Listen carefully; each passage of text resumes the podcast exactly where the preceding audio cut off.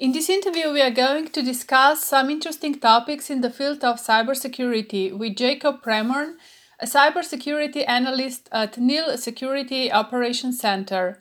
Could you please tell us who are nowadays hackers and what do they want? Nowadays, we hear about cyber attacks almost every single day, and they are becoming a part of our lives. In cybersecurity, we have a saying, there are people who were hacked and those who will be. Do you think that people are enough aware about these risks? Well, when I ask people if they are worried about being hacked, approximately 75% of them say, "Why would a hacker target me? I don't have anything to hide." It really seems that people are not aware about the situation out there. Perhaps you would explain who the hackers are and who are their targets. The most dangerous and skilled are nation-state actors because they have almost unlimited resources and time. Their top two goals are to perform espionage and cyber war. Most of their attacks have a great media boom because of their large-scale impact. Could you perhaps give us an example of such an attack? Well, a good example of a nation-state actor attack was a SolarWinds hack in 2020, in which multiple US government agencies and larger companies around the world were targeted.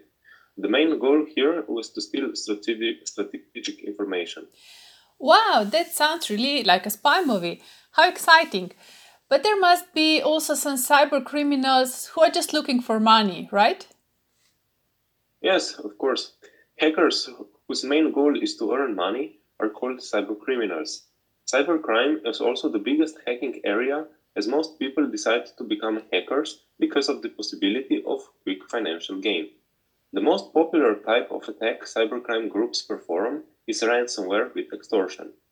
Cybercrime groups have medium to high amount of resources and knowledge and can create sufficient damage to their targets. They target anything from where they can get money.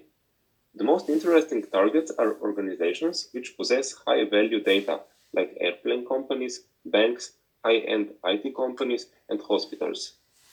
Is there any other motivation that a hacker could have? Yes, there are also hacktivists and script kiddies. Both of them have a low to medium amount of resources and knowledge.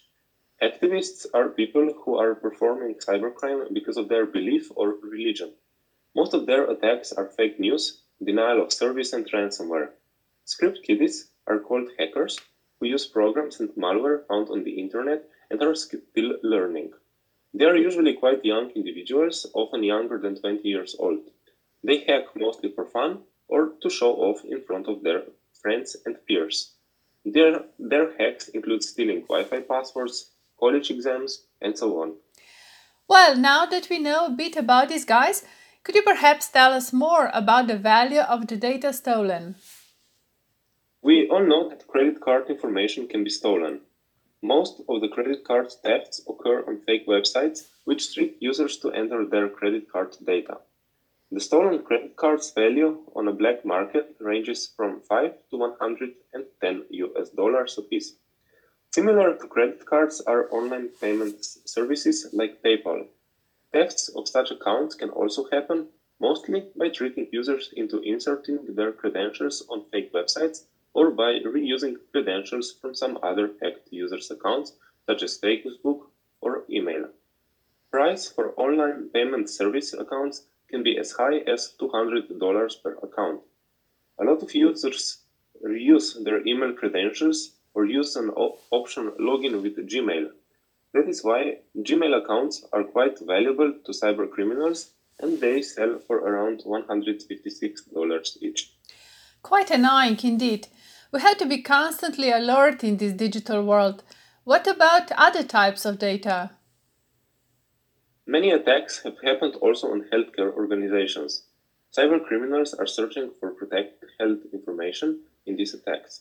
Stealing such information is much better than stealing credit cards, because banks use a very advanced system to detect fraud, and in most cases, fraud is prevented. On the other hand, healthcare organizations do not possess such advanced fraud detection systems, and also protected health information provides much more information about a person than a credit card. Using protected health information, cybercriminals can commit health insurance frauds, legally obtain prescription drugs or medical equipment, and also create fake identities and passports, which can be sold for a lot of money. Because of that, protected health information can cost up to $1,000 a piece. That's interesting. I was not aware that medical information can be that valuable.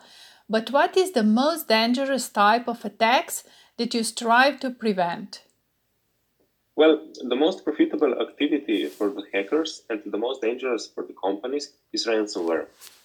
That is why we observe these attacks the most frequently. Ransomware is an attack in which cyber criminals encrypt your data, in some cases also steal, and blackmail you for the payment to get the decryption key. A reward for a successful ransomware attack on a medium-sized company can be worth up to $300,000. I can imagine that these costs can be even higher for bigger corporations. I read that according to IBM's study, the average cost of data breach in 2020 was almost $4 million. What would be your advice to people and companies to protect themselves better? There are many ways how you can improve your defenses.